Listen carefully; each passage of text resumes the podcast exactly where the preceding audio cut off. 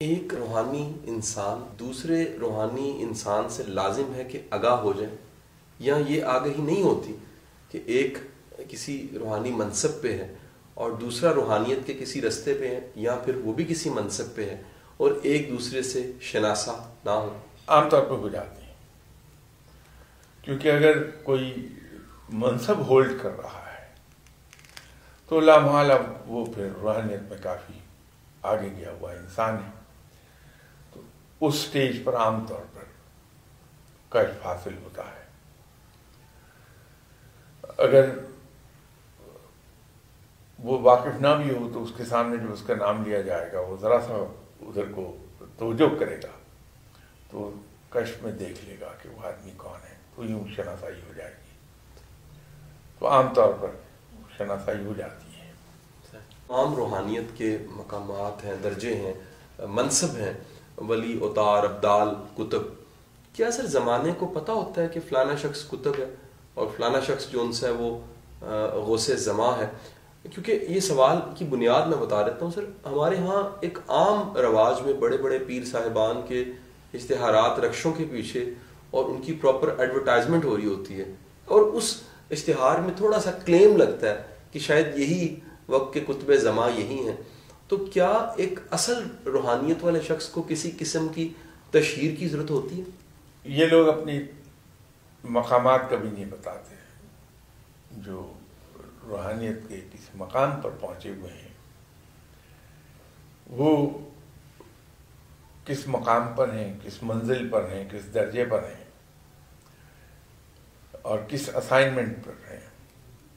وہ یہ ڈسکلوز کبھی نہیں کرتے۔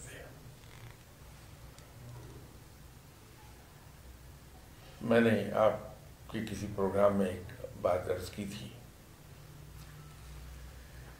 کہ ولی اللہ دو طرح کے جھوٹ ہیں، ان ان کے درمیان پایا جاتا ہے۔ ایک تو جھوٹ یہ ہے کہ جو کچھ نہیں، وہ کہتا میں سب کچھ ہوں۔ یہ جھوٹ ہے۔ اور ایک جھوٹ یہ ہے کہ جو کچھ ہے وہ کہتا ہے میں کچھ نہیں ہوں۔ تو ان دو طرح کے جھوٹ میں ملفوف ہوتا ہے ولی اللہ۔ شاید میں نے پہلے آپ سے عرض کیا تھا کہ ایک بادشاہ تھے۔ ان کے درباریوں نے ان سے کہا کہ آپ کے دارالخلافے میں جو کیپٹل سٹی ہے اس میں اپنے وقت کا حاکم رہتا ہے۔ تو بادشاہ نے کہا کہ وہ کون ہے انہوں نے کہا، یہ نہیں پتا کہ کون ہے لیکن یہ ہمیں پتہ چل گیا ہے کہ وہ رہتا اسی کیپٹل سٹی میں ہے۔ تو بادشاہ نے کہا کہ اچھا ایسا کرو کہ جو بڑے بڑے نامور فقیر ہیں، درویش ہیں، ان کو کھانے پر بلاؤ۔ میرے یہاں انہوں نے کہا کہ بادشاہ نے آپ کو کھانے کی دعوت دی ہے۔ ٹھیک ہے، بادشاہ نے کھانے کی دعوت تو دی ہے۔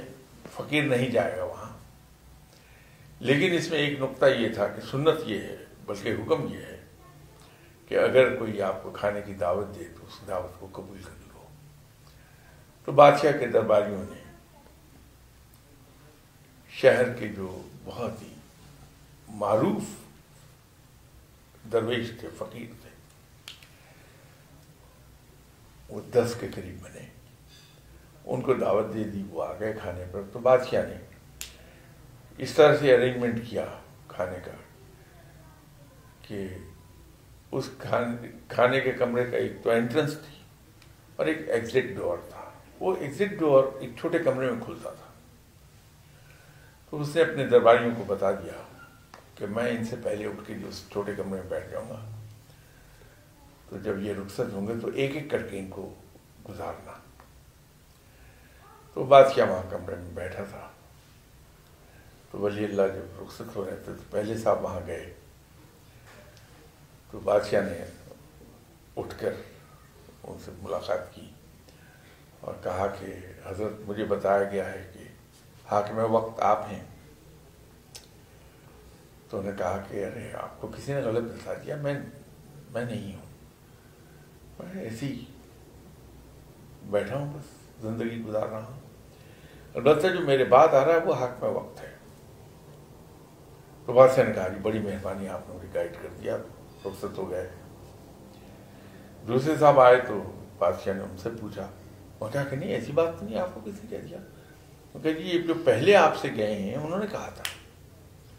کہنے لگے، نہیں نہیں بالکل انہوں نے غلط کہا، میں نہیں ہوں۔ یہ جو میرے بعد آ رہا ہے وہ ہے۔ تو رفتہ رفتہ کرتے کرتے وہ دس کے دس رخ سکتے آخری آدمی جا رہا تھا۔ تو بادشاہ نے اس سے بھی یہی کہا۔ تو اس نے کہا کہ دیکھیے، وہ آپ کو چکر دے گیا بندہ۔ اصل میں ہاتھ میں وقت وہی تھا جو سب سے پہلے گیا تھا۔ وہ آپ کو چکر اس نے دے دیا ہے۔ تو فقیر اپنی مقام کو، اپنی منزل کو، اپنے درجے کو، اپنی اسائنمنٹ کو یوں بڑی خوبصورتی سے چھپائے رکھتا ہے۔